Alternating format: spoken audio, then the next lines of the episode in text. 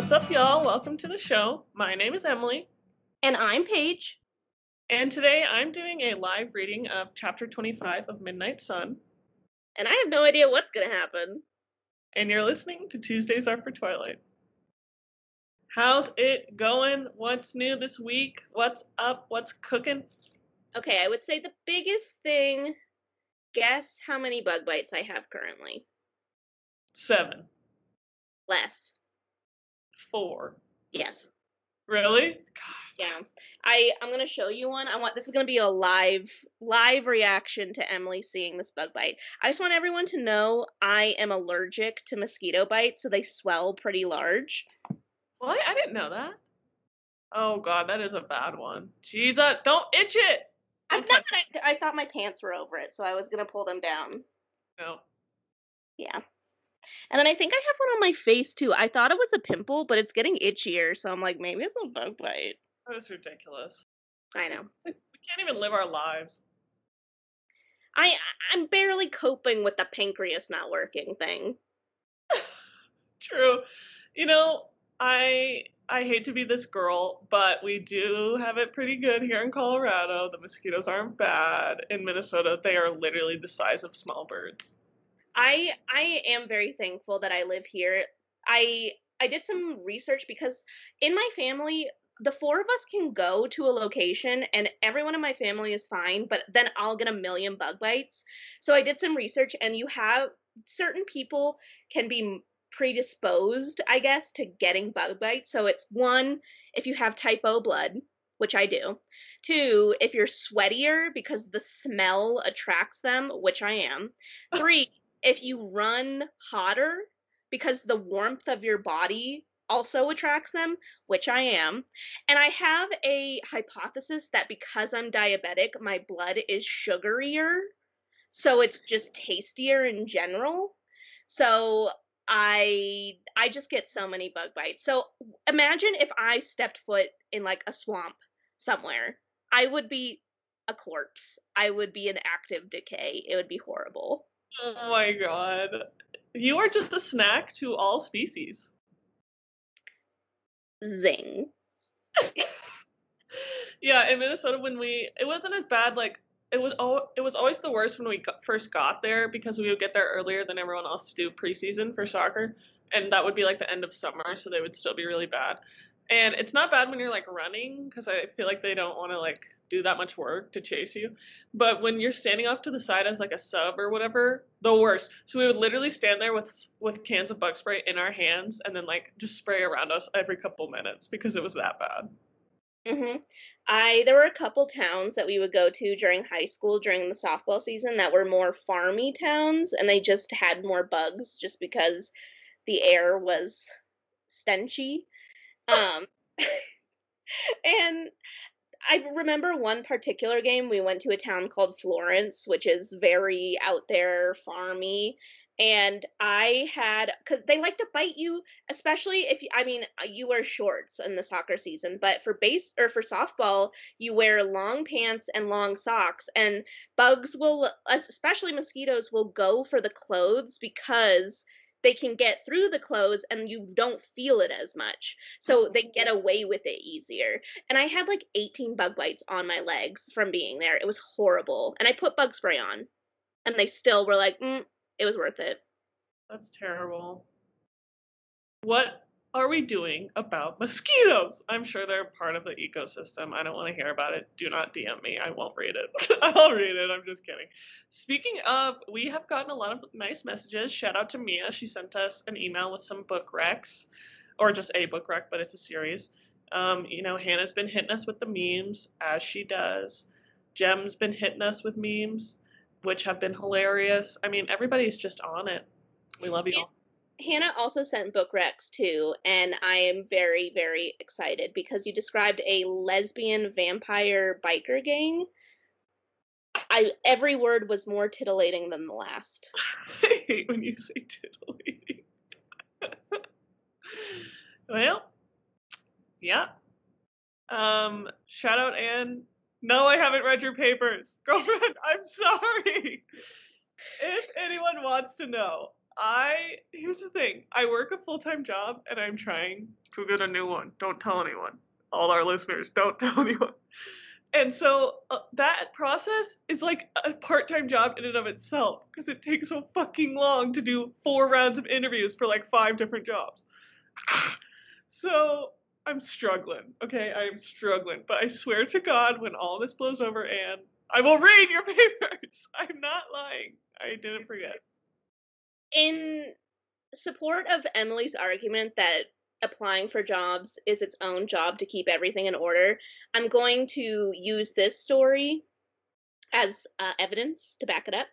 Um, one of my coworkers, her boyfriend graduated a year earlier than her, so while we were still in school, he was applying for and looking for jobs, and he applied to like probably like over 25 jobs. And he is an engineering student, so it was a lot of jobs that he was qualified for too. So he was getting a lot of interviews too. And he was offered a job at a look at a business and he took it because it was what he wanted only to find out like several weeks later that it was not a job in Colorado, it was a job in California. He thought it was a company in Colorado. He he thought it was one of the companies in Colorado that he applied for, and it ended up being in California, and he suddenly had to move. Did he um like tell them that he didn't realize it was out of state? No, I think he just he didn't want to seem unprofessional or like that he wasn't paying attention and he was he wanted the job. He I mean he applied for it knowing that it was in California, but he had applied for so many and what I think it was was that there were two companies with very similar names and he thought it was the one that was in Colorado, but it actually ended up being the one in California. And so when he took it, he was like, "Yeah, like I'd love to." And then he was like, "Oh shit, now I have to move to California." Oh no, I wasn't like expecting that. So just know that it, there's a lot going on when you're applying for jobs. So much so that you might have to surprisingly move to another state. Dear God, I refuse to do that. Um, I hope it worked out for him. Hope he's thriving. Yeah, I mean they're still dating. Um, they're doing the long distance thing. I think he's I mean he's still at that job. He's killing it. I mean I, I don't know if he's killing it. He's still at that job. He could be not killing it. I I don't know. I choose to believe he's killing it. I bet he is. I feel like engineers, they know what they're doing. Correct. Should we do this damn thing? I'm ready. Y'all are gonna get sick of my voice. Okay. So we're gonna be stopping a few times throughout the chapter. I marked two places to stop so that Paige can react to it a little bit at a time because this is a little bit longer than the other live reading that I did, which is only like five pages or something. All right, get comfy.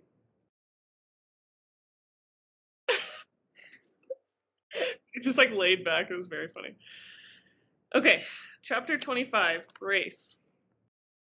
Even when the plane's wheels touched the tarmac, my impatience refused to ebb. I reminded myself that Bella was surely less than a mile distant now, and it wouldn't be many minutes more before I could see her face again, but that only made the urge stronger to rip the emergency door off its hinges and sprint to the building rather than wait through the interminable taxiing. Carlisle could feel my agitation in my absolute stillness, and he nudged my elbow lightly to remind me to move. Though our row's window shade was down, there was an excess of direct sunlight in the plane. My arms were folded so that my hands were hidden, and I'd let the hood of my airport shop hoodie fall forward to keep my face in shadow. We probably looked ridiculous to the other passengers, especially Emmett, bulging out of a sweatshirt that was several sizes too small, or as though we thought we were some kind of celebrities hiding behind our hoods and dark glasses. More probably northern bumpkins who had no frame of reference for spring temperatures in the southwest. I caught one man thinking that we'd all remove the sweatshirts before we made it down the length of the jetway. The plane in the air had felt un- unbearably slow. This taxiing might kill me. Just a little more restraint, I promised myself. She'd be there at the end of this. I'd take her away from here, and we'd hide together until we figured this out. The thought soothed me a tiny amount. In reality, it took very little time for the plane to find its assigned gate open and ready. There were a million possible delays that hadn't gotten in our way. I should have been grateful. We were even fortunate enough to end up at a gate on the north side of the airport tucked into the late morning shadow of the larger terminal. That would make it easier for us to move fast. Carlisle's fingers rested lightly on my elbow while the crew took its time going through checks. Outside the plane, I could hear the mechanical jetway maneuvering into place and the knock against the hull when that was achieved. The crew ignored the sound, the two forward cabin stewards staring together at a passenger list. He nudged me again, and I pretended to breathe. Finally, the steward approached the door and worked to heave it out of the way. I desperately wanted to help him, but Carlisle's fingertips on my arm kept me focused. With a hiss, the door opened, and warm outside air mixed with the stale cabin air. Stupidly, I, tra- I searched for some trace of Bella's scent, though I knew I was still too far. She'd be deep inside the air conditioned terminal, past the security post, and her pathway there would follow a route from some distant parking garage. Patience. The seatbelt light turned off with a tinny ding, then all three of us were moving. We eased around the humans and were at the door so quickly that the steward took a surprised step back. It moved him out of our way, and we took advantage of that. Carlisle tugged the back of my sweatshirt, and I reluctantly let him pass me. It would only make a few seconds difference if he set the pace, and certainly he would be more circumspect than I. No matter what the tracker did, we had to adhere to the rules. I'd memorized the layout of this terminal on the onboard pamphlet, and we'd been loosed into the branch closest to the exit. More good luck. Of course, I couldn't hear Bella's mind, but I should be able to find Alice and Jasper. They'd be with the other families waiting to greet passengers, just up ahead to the right. I'd started to edge ahead of Carlisle again, anxious to finally see Bella. Alice and Jasper's mind would stand, minds would stand out from the humans like spotlights surrounded by campfires. I'd be able to hear them any. The chaos and agony of Alice's mind hit me then, like a sudden vortex erupting out of a calm sea, sucking me under. I staggered to a stop, paralyzed. I didn't hear what Carlisle said, barely felt his attempts to pull me forward. I was vaguely aware of his awareness of the human security officer eyeing us suspiciously. No, I've got your phone right here, Emmett was saying too loudly, providing an excuse. He grabbed me under one elbow and started to move me forward. I scrambled to find my footing while he half carried me, but I couldn't quite feel the floor under me. The bodies around me seemed translucent. All I could really see was Alice's memories. Bella, pale and withdrawn, twitching with nerves. Bella, desperate eyed, walking with Jasper. A memory of a vision. Jasper rushing back to Alice, agitated. She didn't wait for him to come to her.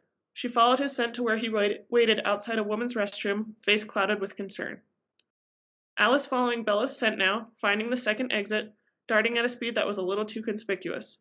The hallways full of people, the crowded elevator, the sliding doors to the outside, a curb teeming with taxis and shuttles. The end of the trail. Bella had vanished. Emmett propelled me into the giant atrium like space where Alice and Jasper waited tensely in the shadow of a massive pillar. The sun slanted down at us through a glass ceiling, and Emmett's hand on my neck forced me to bow my head to keep my face in shadow. Alice could see Bella a few seconds from now, in a taxi, speeding along a freeway through brilliant sunlight. Bella's eyes were closed. And in just a few minutes more, a mirrored room, fluorescent tubes bright overhead, long pine boards across the floor. The tracker waiting. Then blood. So much blood. Why didn't you go after her? I hissed. This is in italics. I don't know how to put that in my voice. The two of us weren't enough. She died. I had to force myself to keep moving through the pain that wanted to freeze me into place again. What's happened, Alice? I heard Carlisle ask. The five of us were already moving in an intimidating formation toward the garage where they'd parked. Thankfully, the glass ceiling had given way to simpler architecture and we were out of danger from the sun. We moved faster than any of the human groups, even the late ones running past us for their connections, but I chafed at the speed. We were too slow. Why pretend now? Why did it matter? Stay with us, Edward, Alice cautioned. You're going to need us all. In her mind, blood. To answer Carlisle's question, she shoved a piece of paper into his hand. It was folded into thirds. Carlisle glanced at it and recoiled. I saw it all in his head. Bella's handwriting, an explanation, a hostage, an apology, a plea. He passed the note to me. I crumpled it in my hand, shoved it into my pocket. Her mother, I growled softly.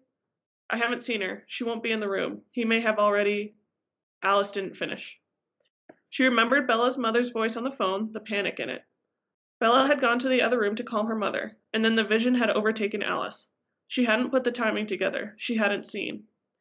Alice was spiraling in guilt. I hissed low and hard. There's not time for that, Alice. Carlisle was almost inaudibly muttering the per- pertinent information to Emmett, who had become impatient. I could hear his horror as he understood his sense of failure.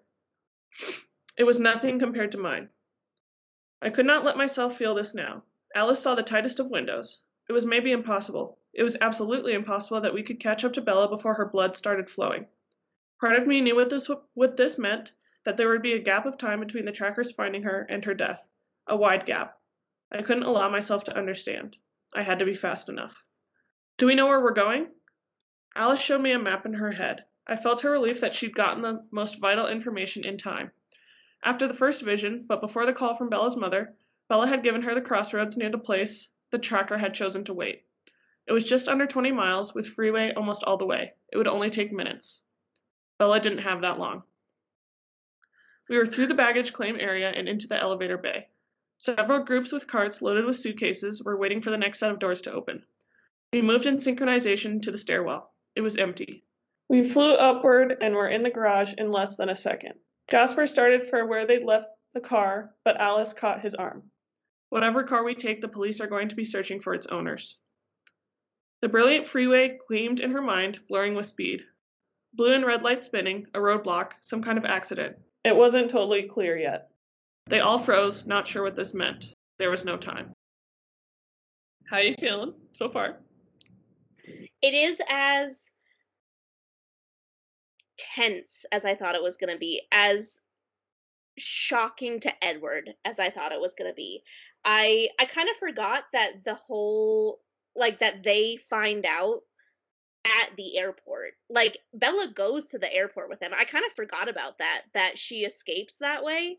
And I mean that's when you that's when you get cut off from Alice and Jasper too because even though she's separated from Edward, she still has some of the vampire friends there but then that's the point where she's by herself with danger so seeing like how guilty alice feels and how frustrated jasper is and like it's it's very upsetting for everyone there. Um rosalie and esme are still in forks right? They didn't come? Okay.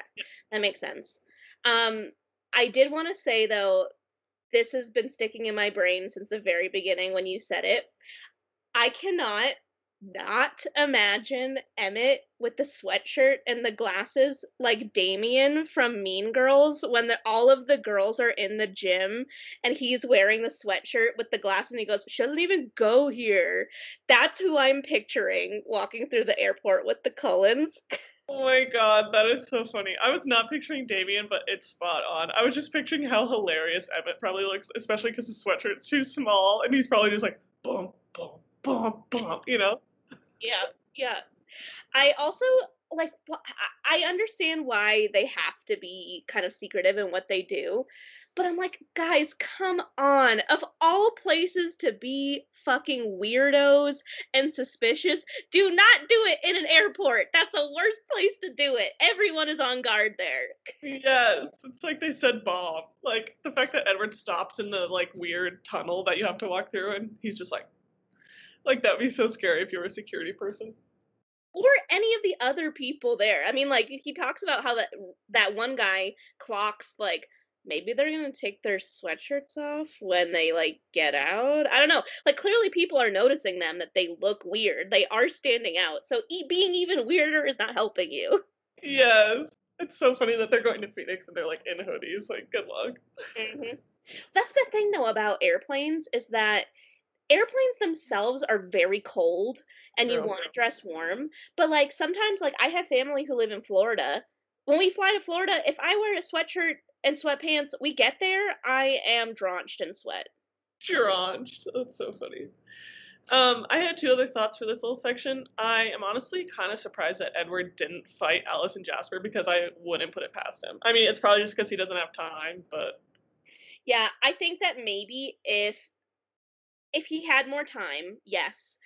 Or if they I don't know. I mean, I feel like he's pretty close with all of his siblings, but like he has an especially close connection with Alice. So I feel like that kind of helped the case, but I mean, I like you said, I wouldn't put it past him. Yeah, totally. My other thought was surprise that like they are also buying the whole like Renee fake out thing. Like they can't like Alice can't see that he's just faking that and like how mad are they gonna be when they realize that like Bella went for nothing as well. Yeah, and I mean I, I'm not saying that I have any kind of supernatural powers. I'm just a regular human. But the whole VHS thing where he got the sounds from the old tapes, that that was a big huge surprise to me. I was not expecting that at all. I really thought that he had her mom the whole time. So, I mean, maybe because they haven't really dealt with this kind of thing and I'm assuming quite a while. Um maybe they're just a little rusty with like detecting things like that, you know? Right, yeah. And I think the fact that they none of them have met Renee probably helps too because I feel like if they had Alice would be able to like see her better. Yeah. And also I I think that this goes even for non-supernatural beings when it comes to someone that you have such a close emotional and personal relationship with, I feel like sometimes just simple logic and critical thinking like that kind of goes out the window and you just want to like act on impulse and get to the situation and fix the situation as fast as you can without really thinking out like oh well what's really going on here? Like let me kind of reevaluate the situation. You're more like oh my gosh we need to help this person who i love. Let's we just need to do something right now you know? So i could i can i can see that too because i feel like everyone there feels relatively close, if not very close, with Bella. Yeah, that's true. That's a good point. Um, did you have anything else from this little section before I move on? Nope. All right, strap back in. Here we go. I moved too fast down the line of cars while the others recovered and followed at a more ju- judicious pace. There weren't many people in the garage, none who could see me plainly. I heard Alice instructing Carlisle to retrieve his bag from the trunk of the Mercedes. Carlisle kept a medical kit in every car he drove in case of emergencies. I didn't let myself think about that. There wasn't time to find the perfect option. Most of the cars here were bulky SUVs or practical sedans, but there were a few options a little faster than the others. I was hesitating between a new Ford Mustang and a Nissan 350Z, hoping Alice would see which would serve better, when the hint of an unexpected scent caught my attention. As soon as I smelled the nitrous, Alice saw what I was looking for. I darted to the far end of the garage, right up to the edge of the intruding sunlight, where someone had parked their souped up WRX STI far away from the elevators in hopes that no one would park next to it and ding the paint. The paint job was hideous, violently orange bubbles the size of my head rising from what appeared rising from what appeared to be deep purple lava. I'd never seen a car so conspicuous in a hundred years. But it was obviously well maintained, someone's baby. Nothing was stock, everything designed for racing, from the splitter to the huge aftermarket spoiler. The windows were tinted so dark I doubted they were legal, even here in this land of sun. Alice's vision of the road ahead was much clearer now. She was already beside me, some other car's broken off antenna in her hand. She'd flattened it between her fingers and shaped a small hook at the end. She popped the lock before Jasper, Emmett, and Carlisle, black leather satchel in hand, caught up to us. Ducking into the driver's seat, I wrenched off the casing on the steering wheel column and twisted the ignition wires together. Next to the gear shift was a second stick, this one topped with two red buttons labeled Go Go 1 and Go Go 2. I appreciated the owner's commitment to upgrades, if not his sense of humor. I could only hope the nitrous canisters were full. The gas tank was at three quarters, plenty more than I needed. The others climbed into the car, Carlisle in the passenger seat and the rest in the back, and the engine was thrumming eagerly as we ver- reversed into the aisle. No one blocked my way. We tore down the length of the enormous garage toward the exit. I clicked on the heating button on the dash. It would take a moment for the nitrous to heat from gas to liquid. Alice, give me 30 seconds ahead. Yes. The descent was a tight corkscrew that spiraled down four floors. Midway, I ran up against the back of an Escalade on its way out, as Alice had seen I would. The way was so narrow I had no option but to ride its tail and try to startle the other driver with one long honk. Alice saw that it wouldn't work, but I couldn't resist. We spun out of the last curve into a wide, sunlit pavement bay. Two of the six lanes were empty, and the Escalade headed for the closest. I was already to the last kiosk. A thin red and white striped arm stretched across the lane.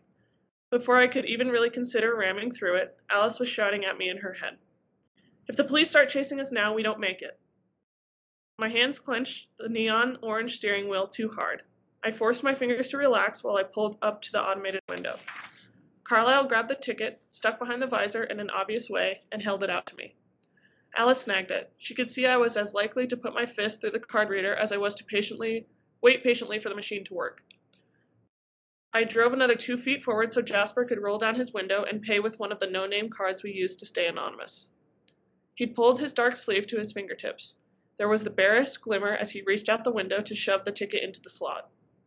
I concentrated on the striped arm. It was the checkered flag. As soon as it lifted, the race was on. The card reader made a whirring sound. Jasper punched a button. The arm popped up and I hit the accelerator. I knew the road. Alice had seen the length of it and everything in our way. It was the middle of the day and the traffic wasn't terrible. I could see the holes in the pattern. It took me 12 seconds to shift through the gears until I was in sixth. I didn't plan to shift down again. The first section of the freeway was mostly empty, but a merge loomed ahead. Not enough time to make full use of an NOS canister. I veered to the far left to get around the influx. I could say this for Arizona. The sun might be ridiculous, but the freeways were exceptional. Six wide, smooth lanes, with shoulders ample enough on either side that it was as good as eight. I used the left shoulder now to streak by two pickups who thought they belonged in the fast lane. Everything was flat and sun blasted around the highway, wide open with no place to hide from the light, the sky an enormous pale blue dome that seemed almost white in the glaring heat. The whole valley was bared to the sun like food in a broiler. A few twig like trees, scarcely clinging to life, were the only features breaking up the dull expanses of gravel. I couldn't see the beauty Bella saw here. I didn't have time to try. My speed was up to 120. I could probably get another 30 out of the STI, but I didn't want to push her too hard yet. There was no way to know if the engine had been tuned to stage 2 or 3. It would be touchy, unstable. I could only watch the oil pressure and temperature and listen carefully to how hard the engine was working. The huge arcing overpass that would carry us to the northbound freeway was approaching, and it was only one lane, with a very wide right shoulder. I skidded back across the six lanes to make the exit. A few cars swerved in surprise, but they were all a distance behind me by the time they reacted. Alice saw that the shoulder was not quite wide enough. Em, Jazz, I'm going to lose the side mirrors, I growled. Give me a view. They both twisted in their seats to stare at the road to the left, right, and behind. The view in their minds gave me a much better range than the mirrors anyway.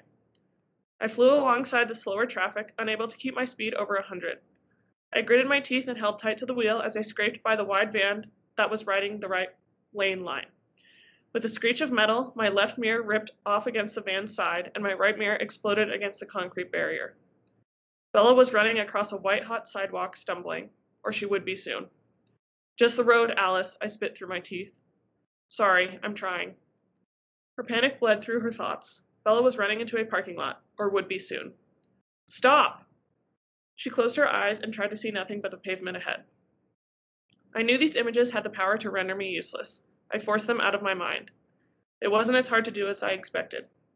Everything was the road. I could see it in 360 degrees and 30 seconds into the future. As I mer- merged onto the northbound freeway, drifting across the lanes to the left shoulder again, up to 130 now, it felt like our minds were bound together into one perfectly focused organism, greater than the sum of its parts. I saw the patterns in the traffic ahead, shifting and congealing, and I could see the right way through every snarl. We flew through the shade of two separate overpasses so quickly that the flash of darkness felt like strobing. 145. Fifteen seconds ahead of me, the perfect bubble of space opened. I swerved into the center lane and flipped the clear safety cover off the bright red Go Go 1 button. The timing was perfect. The exact instant I was clear, I punched the button, the NOS spray hit, and the car shot forward as if fired from a cannon. 155, 170. Bella was opening a, opening a glass door into a dark, empty room, or would be soon. Alice refocused, also surprised at the ease of doing so. Her thoughts flickered to Jasper, and I understood. As a man of peace, Jasper struggled, but as a man of war, he was more than I'd ever imagined. We were all sharing his battle focus now, something he'd used to keep his newborns on track back in his war years. It worked perfectly in this vastly different situation, blending us into one hyper-functional machine. I embraced it, letting my mind spear point our charge. The hit of nitrous was already waning. 150. I searched for the next opportunity. They're setting up the first roadblock, Alice noted. Neither of us was concerned. They were building it too close to intercept us. We'd be past it before they could pull it together. And the second. She showed me the spot on the map in her head, far enough ahead that it would be a problem, even with another window opening in just four seconds. I considered my options while Alice showed me the consequences. The time was too short, we had no choice but to switch cars. Abstracted, I flipped up the safety and depressed Go Go 2. The STI kicked forward obediently. 170, 180. Alice showed me the specific vehicles available ahead, and I sifted through our choices. The Corvette would be cramped, and our combined weight would be more of a factor than it was with this street racer. I mentally drew a line through a few other vehicles. And then Alice saw it a glossy black BMW S1000RR, top speed 190. Edward, it's impossible. The image of myself astride the sleek black motorcycle was so appealing that for a second I ignored her. Edward, you're going to need every one of us. Suddenly her thoughts were full of mayhem and blood, human and inhuman screaming, the sound of shredding metal. Carlo was at the center, his hands dyed glistening red. Jasper kept me from steering off the road. His grip on my emotions was so strong that, in that second, it felt like. Okay, sorry, let me start that sentence over. His grip on my emotions was so strong in that second that it felt like a fist clenched tight around my throat. Together, we forced my mind back to the lanes in front of me. It was the shortest part of the journey we'd have left. The car didn't matter so much. Alice flipped through sedans, minivans, and SUVs. There it was, a brand new Porsche Cayenne Turbo, too new for plates yet, top speed 186, already adorned with a stick figure family on the back window. Two daughters and three dogs. A family would slow us. Alice used my decision to take this car and looked ahead into what that meant. Luckily, there was only the driver inside, a 30 something female with a dark brown ponytail. Alice couldn't see Bella on the sidewalk anymore. That part was past now, as was the parking lot. Bella was inside with the tracker. I let Jasper keep me focused. We're changing cars under the next overpass, I warned them. Okay, pause. Okay, one, this part clearly shows why this chapter is called Race. Mm-hmm. However, I'm going to offer an alternative title Paige has anxiety. I know, it's so like. I, I, I don't even like driving regularly. Like, it, uh, driving gives me such anxiety because I don't trust anyone else besides myself. And motherfuckers like Edward Cullen out here are the reason that my hair is turning white.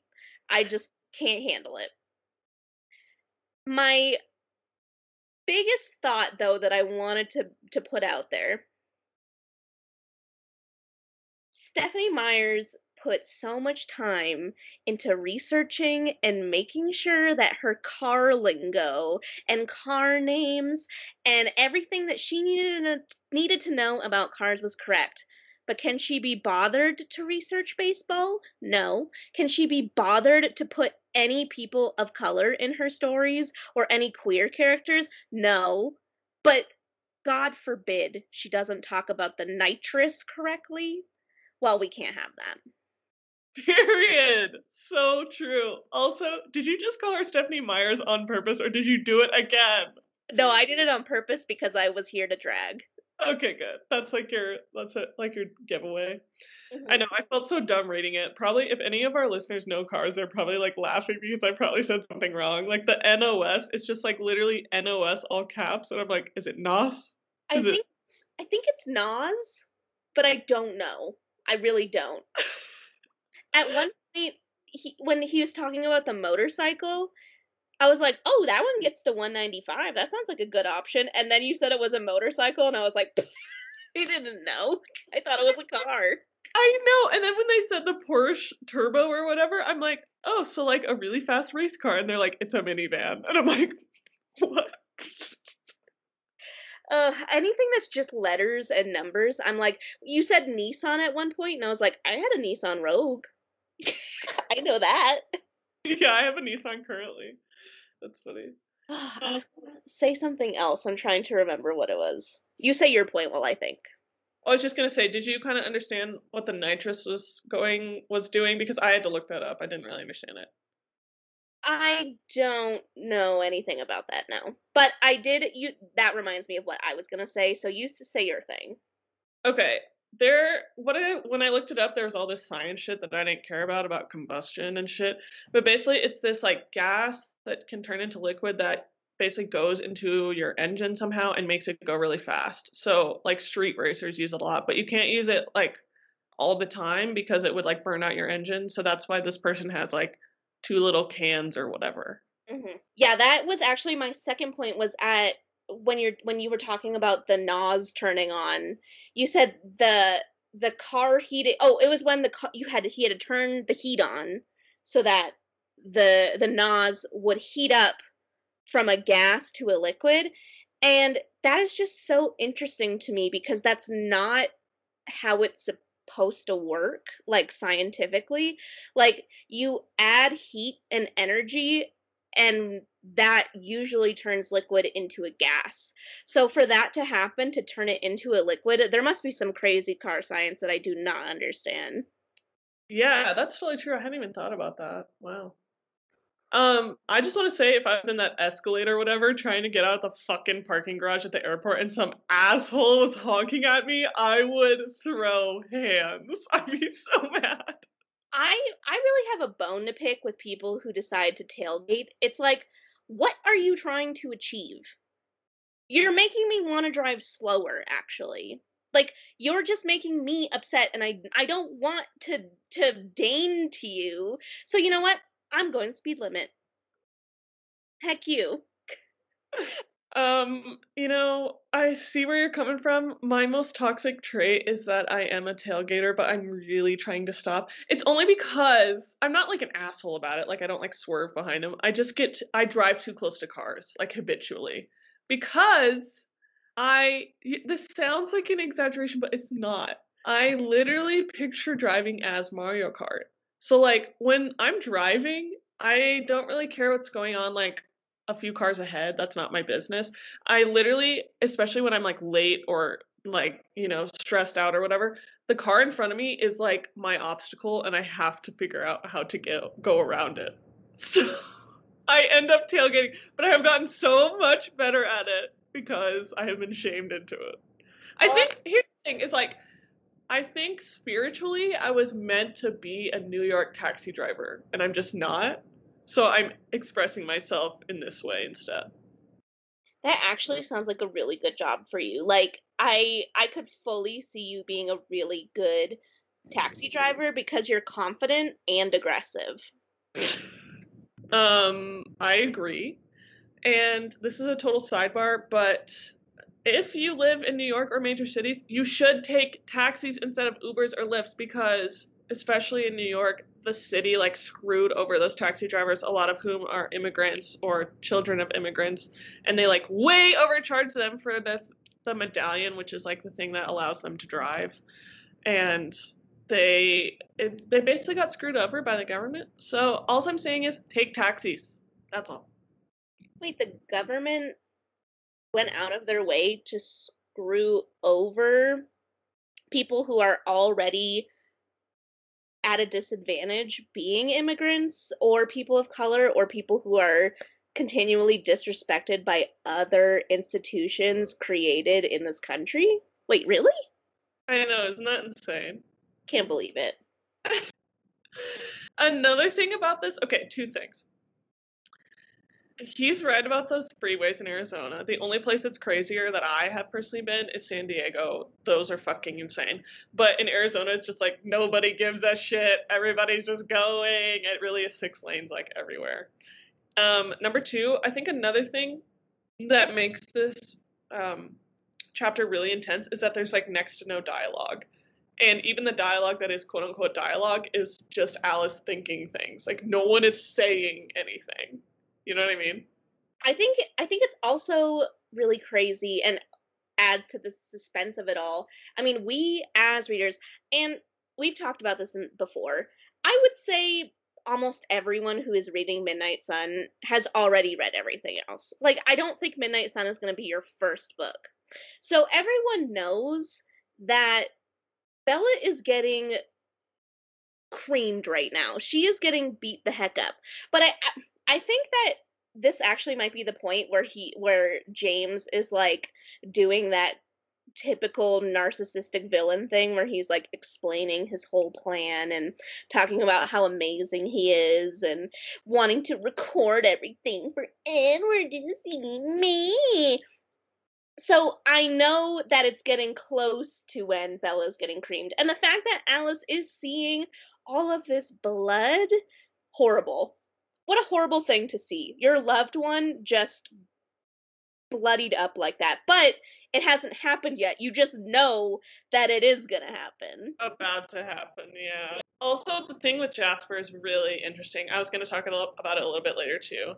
Um, but it's just really interesting how he's like basically mind controlling himself, Alice, and Edward. Mhm. He knows what he's doing. He does. I didn't like not not that I didn't like. I mean, I don't get it. It just sounds very bizarre to me.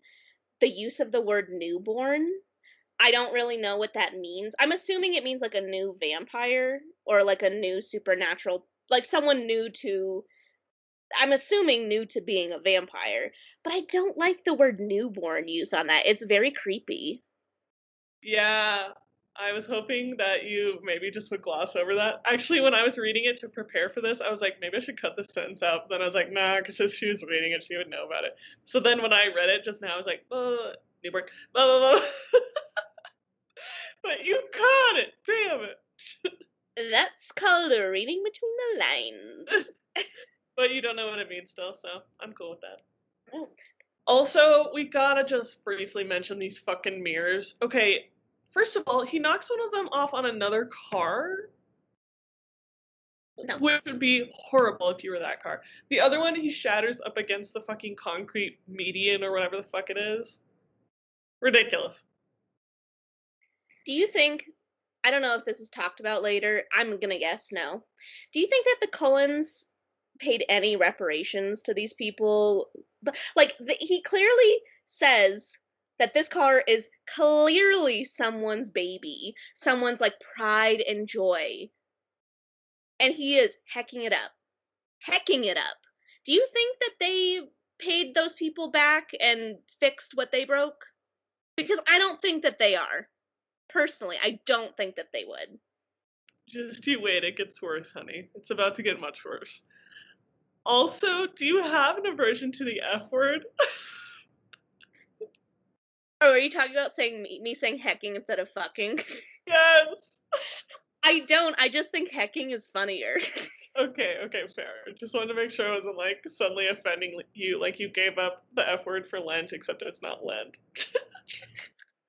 no, I just I think it just has more comedic value to say hecking because it's not a verb. That's fair. That's fair. Okay. Um, anything else before we get into the next horrible thing? I don't think so. I just want everyone to know that my anxiety is high. I don't know anything about cars and I don't care to find out. Period. I, feel, the exact same way. All right, I'm just going to read the last sentence from the last section and then keep going. We're changing cars under the next overpass, I warned them. Alice assigned our roles in a trilling voice, the words flowing faster than the speed of a hummingbird's wings. Carlisle dug through his bag. Emmett flexed, flexed unconsciously. I overtook the white SUV, hating the necessity of slowing down to pace it. Every second I lost, Bella would pay for in pain. Against all my instincts, I shifted down to fourth gear. The BMW motorcycle sped out of reach. I repressed a sigh. The overpass was half a mile ahead. The shadow that it threw was only 53 feet long. The sun was almost directly above us now. I started to crowd the Cayenne toward the left. She changed lanes. I followed quickly, then straddled the lane line so that I was halfway into hers. She started to slow, and so did I. Alice helped me time it. I pulled slightly ahead of the Cayenne and then steered left again, forcing my way into her lane while decelerating sharply. The driver slammed on the brakes. Just behind us, the Corvette I considered before swerved into another lane, laying on the horn as he passed. The whole traffic amoeba lurched to the right as one to avoid us. We came to a full stop in the last 10 feet of shade. All of us exited simultaneously. Curious faces flew by us at 70 miles per hour. The driver of the Cayenne was climbing out of her car, too, her face in a scowl and her ponytail swinging with rage. Carlisle darted forward to meet her. She had one second to react to the fact that the most handsome man she'd ever seen was responsible for running her off the road, and then she was collapsing into him. She probably hadn't even had time to feel the prick of the needle. Carlisle carefully laid her unconscious body onto the raised concrete shelf beside the shoulder. I took the driver's seat. It's so hard to keep reading. I know the face, Paige is making right now. Okay. I took the driver's seat. Jealous and uh, Jealous. And Asper. Asper. I'm so dead. Jasper and Alice were already in the back. Alice had the door open for Emmett. He was crouched beside the STI, his eyes on Alice, waiting for her command. Alice watched the traffic racing toward us for the moment of least damage. Now, she cried. Emmett flipped the gaudy STI into the oncoming traffic. It rolled into the second and third lanes from the right. A prolonged series of crunches began as car after car slammed on the brakes and then slammed into the car in front of them anyway. Airbags popped loudly from the dashboards. Alice saw injuries, but no fatalities. The police, already racing after us, were only seconds away. The sounds faded. Carlisle and Emmett were in their seats, and I was racing forward again, desperate to make up for the seconds we'd lost here. The tracker loomed over Bella. His fingers stroked her cheek. It was only seconds away. 165. On the other side of the divided highway, four patrol cars screamed in the other direction, headed for our accident. They paid no attention to the soccer mom SUV speeding north. Only two more exits, 180. I couldn't feel any strain in the SUV, but I knew the danger now lay not in engine failure. It would only it would take a lot to compromise this German-built tank, but in the integrity of the tires. They weren't manufactured for this kind of speed. I couldn't risk blowing any of them, but it was physically painful to ease my foot back from the gas pedal. 160. Our exit was racing toward us. I whipped around a semi and swerved to the right. Alice showed me the setup. An intersection spanned the length of the overpass. At the top of this exit, a streetlight was just turning yellow. In one second, the west side of the intersection would get a green arrow, and two lanes of vehicles would cross the middle of the road. Silently urging the tires to hold themselves together, I mashed down the accelerator. 170. We shot up the exit on the narrow left shoulder, passing within inches of the cars stopped for the light. I careened left under the now red light, the back of the SUV drifting out to the right as I narrowly made the turn, almost touching the concrete barrier on the north side of the overpass. The cars headed to the on ramp were already halfway across the intersection. There was nothing to do but hold my course steady. I bolted past the Lexus, leading the charge with not an inch to spare. Cactus Road wasn't as helpful as the freeway, only two lanes with dozens of residential roads and even some driveways opening into it. Four lights between us and the mirrored room. Alice saw that we would hit two of them on red. A speed limit sign, 40 miles an hour, flew by. 120. The road gave me one small advantage. A suicide lane, edged by bright yellow lines, ran right down the middle of almost its entire length. Bella was crawling across the pine floorboards. The tracker raised his foot. Alice refocused, but my mind veered. For a tenth of a second, I was back in my Volvo and Forks, thinking of ways to kill myself. Emmett would never, but maybe Jasper. He alone could feel what I felt. Maybe he would want to end my life, just to escape that pain but probably he would run away instead. He wouldn't want to hurt Alice, so that left the longer trip to Italy. Jasper reached forward to touch his fingertips to the back of my neck. It felt like Novocaine washing over my anguish. I tore down the center lane, uninterrupted for a mile, veering back into the legal lanes to fly under the first green light. The next intersection rushed towards me.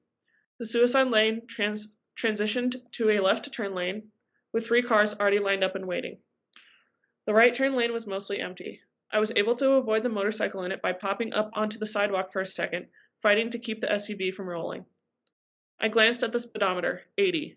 Unacceptable. I darted through the light cross traffic. Fortunately, a few drivers had seen me coming and lurched to a stop halfway through the intersection and reclaimed the suicide lane. 100. The coming intersection was bigger than the last, wider, and twice as congested. Alice gave me every possi- possibility. In her head, the vehicles on the road froze. She spun them counterclockwise and then back again. I saw them stretching first vertically and then horizontally. The pattern was tight, but there were tiny holes. I memorized them. 120. If we clipped another car at this speed, both cars would be destroyed. We'd have no choice but to race out into the blinding sunlight and bolt for Bella's location. People would see something. None of the others were as fast as I was. I didn't know what the story would be. aliens or demons or secret government weapons, but I did know that there would be a story. And then what? How would I save Bella when the immortal authorities came asking questions? I could not involve the Volturi, not unless I was too late. But Bella was screaming. Jasper ramped up my Novocaine dosage. Numbness soaked through my skin and into my brain. I jammed my foot against the gas pedal and swerved into the oncoming lanes of traffic. There was just enough space to weave between the other cars. They were all moving so slowly compared to me that it felt like dodging around standing objects. 130. I snaked my way through the frozen intersection, crossing to the right side of the road as soon as it was clear. Nice, Emmett hissed. 140. The final light would be green, but Alice had different ideas. Turn left here, she said, showing me a narrow residential road behind the commercial area where the dance studio was located. The street was lined with towering eucalyptus trees, quivering leaves more silver than green. The spotty shade was almost enough for us to move through undetected. No one was outside. It was too hot. Slow down now. There's not enough. If he hears us, she dies. Unwillingly, I moved my foot to the brake pedal and started slowing. The angle for the turn was sharp enough that I would have rolled the SUV if I hadn't. I took the turn at only 60. Slower. My jaw locked in place as I braked down to 40. Jasper, Alice hissed at top speed, her words nearly silent despite her fervor. You cut around the building and come through the front. The rest of us go through the back. Carlisle, get ready blood all over the shattered mirrors, pooling on the wooden floors. I pulled the Cayenne into the shade of one of the soaring trees and parked with only the slightest sound of tires against loose stones on the pavement. An eight block wall demarcated the border between residential and commercial. The opposite side of the road was edged with close packed, stuccoed houses, all with their shades down to keep the interiors cool. Moving in perfect synchronicity, yeah, moving in perfect synchronicity thanks to Jasper, we darted from the car, leaving every door slightly open so there would be no unnecessary noise. Traffic turned both north and west of the commercial building. Surely it would cover any sounds we might make. Maybe a quarter of a second had passed. We surged over the wall, leaping far enough to avoid the bed of gravel at its base and landing almost silently on pavement. There was a small alley behind the building, a dumpster, a stack of plastic crates, and the emergency exit. I didn't hesitate. I could already see what was behind that door, or what would be behind that door one second from now. I angled my body so there would be no mistakes, no tiny window the, trapper, the tracker could slip through, and then launch myself at the door. That's the end. I know, right? Paige just has her face in her hands right now. Cheese and rice. I that first bit with the woman with the angry ponytail that's who I am. My ponytail is angrily swinging right now. They just left her on the fucking highway? Yeah, on the fucking like weird median thing. Laying there, unconscious. That goes against the Hippocratic Oath. Carlisle, I'm sorry, but you are getting disbarred. I don't know what it is for doctors. I think that's right. I don't know. Um, but that's not good. And then they just let the orange car just roll into traffic. I mean, they said oh, no. No, they do not let the orange car roll into traffic. Emmett throws it into traffic. But they allowed it to happen. That's all I'm saying. Is it wasn't like wasn't like oh we're just gonna leave it here and see what happens. It was purposefully done. I know that's what I'm saying. It's worse because Emmett's like I'm gonna throw a car into more cars, and I love how Edward's like Alice saw injuries, but no fatalities. I'm like, that doesn't make it okay. You could have like paralyzed people. You could have done all kinds of stuff. I this this further makes me think that they did not repay anyone for any damage they did because this is a lot of fucking damage they did. and then I do not like that he said oh, the speed limit sign says 40 and I'm going 120. I'm picturing the roads where we grew up that the speed limit is 40. Yep. If someone was whipping down at 120 miles per hour, I might poop in my car. Like that would scare me. Yes, at one point he goes up onto the fucking sidewalk. Didn't like that. I didn't like that. I really didn't. I the dangers. I I feel like if Bella knew what they did, she would freak out. I mean, I'm sure she would be appreciative since they saved her life, but she is so low key and is so like, please don't do anything for me, like, do it for you guys. She would be mortified hearing all of this. Yeah, I think that's why they never tell her. Mm-hmm. Also, I am dead at how unbothered Emmett is. He literally is like nice at one of the like weird maneuvers that Edward does. Yeah. Also, I, I just remembered circling back, Carlisle drugged that woman. hmm Thank God he had his medical bag for emergencies. Right. What else would they have done? Like knocked her out? Like hit her? I I was curious what was gonna happen. I thought Carlisle was gonna just like smooth talk her and be like, "We need your car, ma'am," because she was like, "He's hot," and then he drugged her. That okay?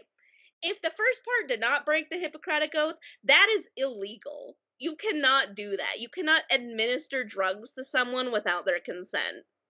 Yeah. You also can't like steal cars, go this fast. Yeah, like, I mean, but yeah, the drugs is definitely the worst one. That's true too. Okay, you know who I am in this whole story, in this whole chapter? Hmm. That's Mila. Sorry. Mila just says who. um, I'm Franklin Johnson.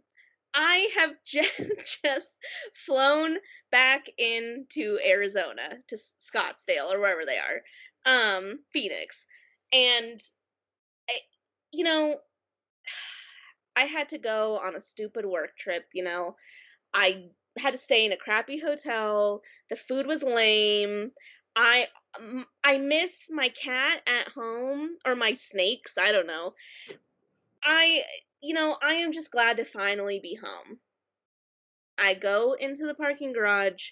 Where is my orange and purple lava car? It has been stolen. And then I'm like, okay, uh, let me go contact the police. And then the police are like, um, yeah, about that, your car is destroyed 5,800 miles away from here and caused an enormous pileup and many, many injuries. That just ruined my whole day. Poor Franklin. You know who I am in this? Who? I'm Emily Lou, and I left 20 minutes late for work because I didn't want to go. And I am not close to the 25 car pileup that happened when a literal car got thrown into traffic, but I am behind it, and I'm getting later by the second. I am Angry Ponytail waking up at one o'clock in the morning with no car in the middle of a median on the highway. I mean, to be fair, the cops are gonna see her, but still. I just kind of like the the storyline that no one notices, and she's just like, "What? Where am I?" So terrifying. I feel so bad for her. Yeah, she's. She, I I hate that they've chosen her. She's done nothing to deserve this. All she did was have a fast car. yeah. She does have one of those stick figure things though, so does she deserve it? I'm just kidding. I'm just kidding. I'm kidding. Emily killed me. Mila's like, I'm out of here. That was bullshit. um, I mean, that's really all I had. Did you have anything else? Um, I don't think so. I the ending. Uh, can I? Can we go into predictions now? What's the What's the next chapter? We're doing two next week, and the first one's called Blood, and the second one is called Chores. Okay. Blood is definitely the the climax. Them fighting for sure. Mhm. Um, what I wanted to say leading into this, I think Jasper is going to be the one to do the the deed because the way that it's framed that Jasper is going in by himself and everyone else isn't it makes me think that there was a very specific reason for that. And now that I know that he is a very lethal person, very deadly and warring, I could one hundred. I I my money is on Jasper doing the the killing. Okay. Chores is well now we gotta hide everything. We gotta do the cover up. We gotta burn the place down. We gotta we gotta. You had mentioned in Twilight that when the story that they make up for Bella is that she fell down the stairs or something at the hotel and you said that that part is particularly funny so I feel like that's going to be in this part cuz they have to like they have to make up a story and then plant the evidence to make that story believable. So that's what's going to happen in chores because it is a chore for them. They've done they've saved the day, but now they got to do the boring part. Yes, definitely. Um, damn it, I had a thought. Oh, were you glad that this is one that we did live? I just like this was the craziest chapter in Midnight Sun to me. Oh shit. Sorry, my phone rang.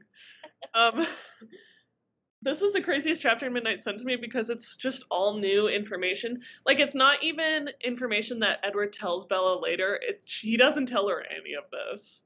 I think he tells her he I think he says we stole a car. It was very fast, and that's it. It's also not particularly rich with important information, but the information that is given made my blood pressure go up. Yes. It, very high levels of anxiety and stress during this read. Yes, but I loved your reaction, so I personally enjoyed it yeah, I'm glad I had someone here to help me through it. Yeah, totally, totally. Um, update for the listeners and Paige. Mila was just like Blair witching. She was like facing the corner of the room, like sniffing something, and I'm like, we ain't doing that today. No, ma'am. okay. Well, anyways, so yeah, that's our show. So we have next week chapters 26 and 27, and then the following week we have two. And then the following week after that, we have the epilogue, and then we done. Mm, mm, mm, mm. Just stay tuned, people, because if I get one of these jobs I've been applying for, I have to move basically overnight. so everything's up in the air right now. But the plan is to just stay on track and finish this book. So stick with us. I'm glad that you listened to this episode. Um, Paige, you want to do our socials? Oops, yawning. She's tired of me. She's sick of hearing my own voice. I'm I'm sick of hearing my own voice too, so it's fine. I have to be at the funeral home tomorrow at 8:30 in the morning, which means that I have to get up even earlier because that's that's the kind of job where I have to wear a, the full face because tomorrow I'm working a funeral, so I have to look very nice and do my hair and wear something nice. So it's like I got to get up early tomorrow. So I'm already tired about it. I'm sorry. Yeah. We'll sign off here then. Also because Mila just started playing with her squeaky mouse and I looked over at her and she went, Ma! Like, fuck you, don't look at me. okay, well, very fast. You can uh, follow us on Instagram and Tumblr at Tuesdays Are for Twilight. You can follow us on Twitter at Taft Pod.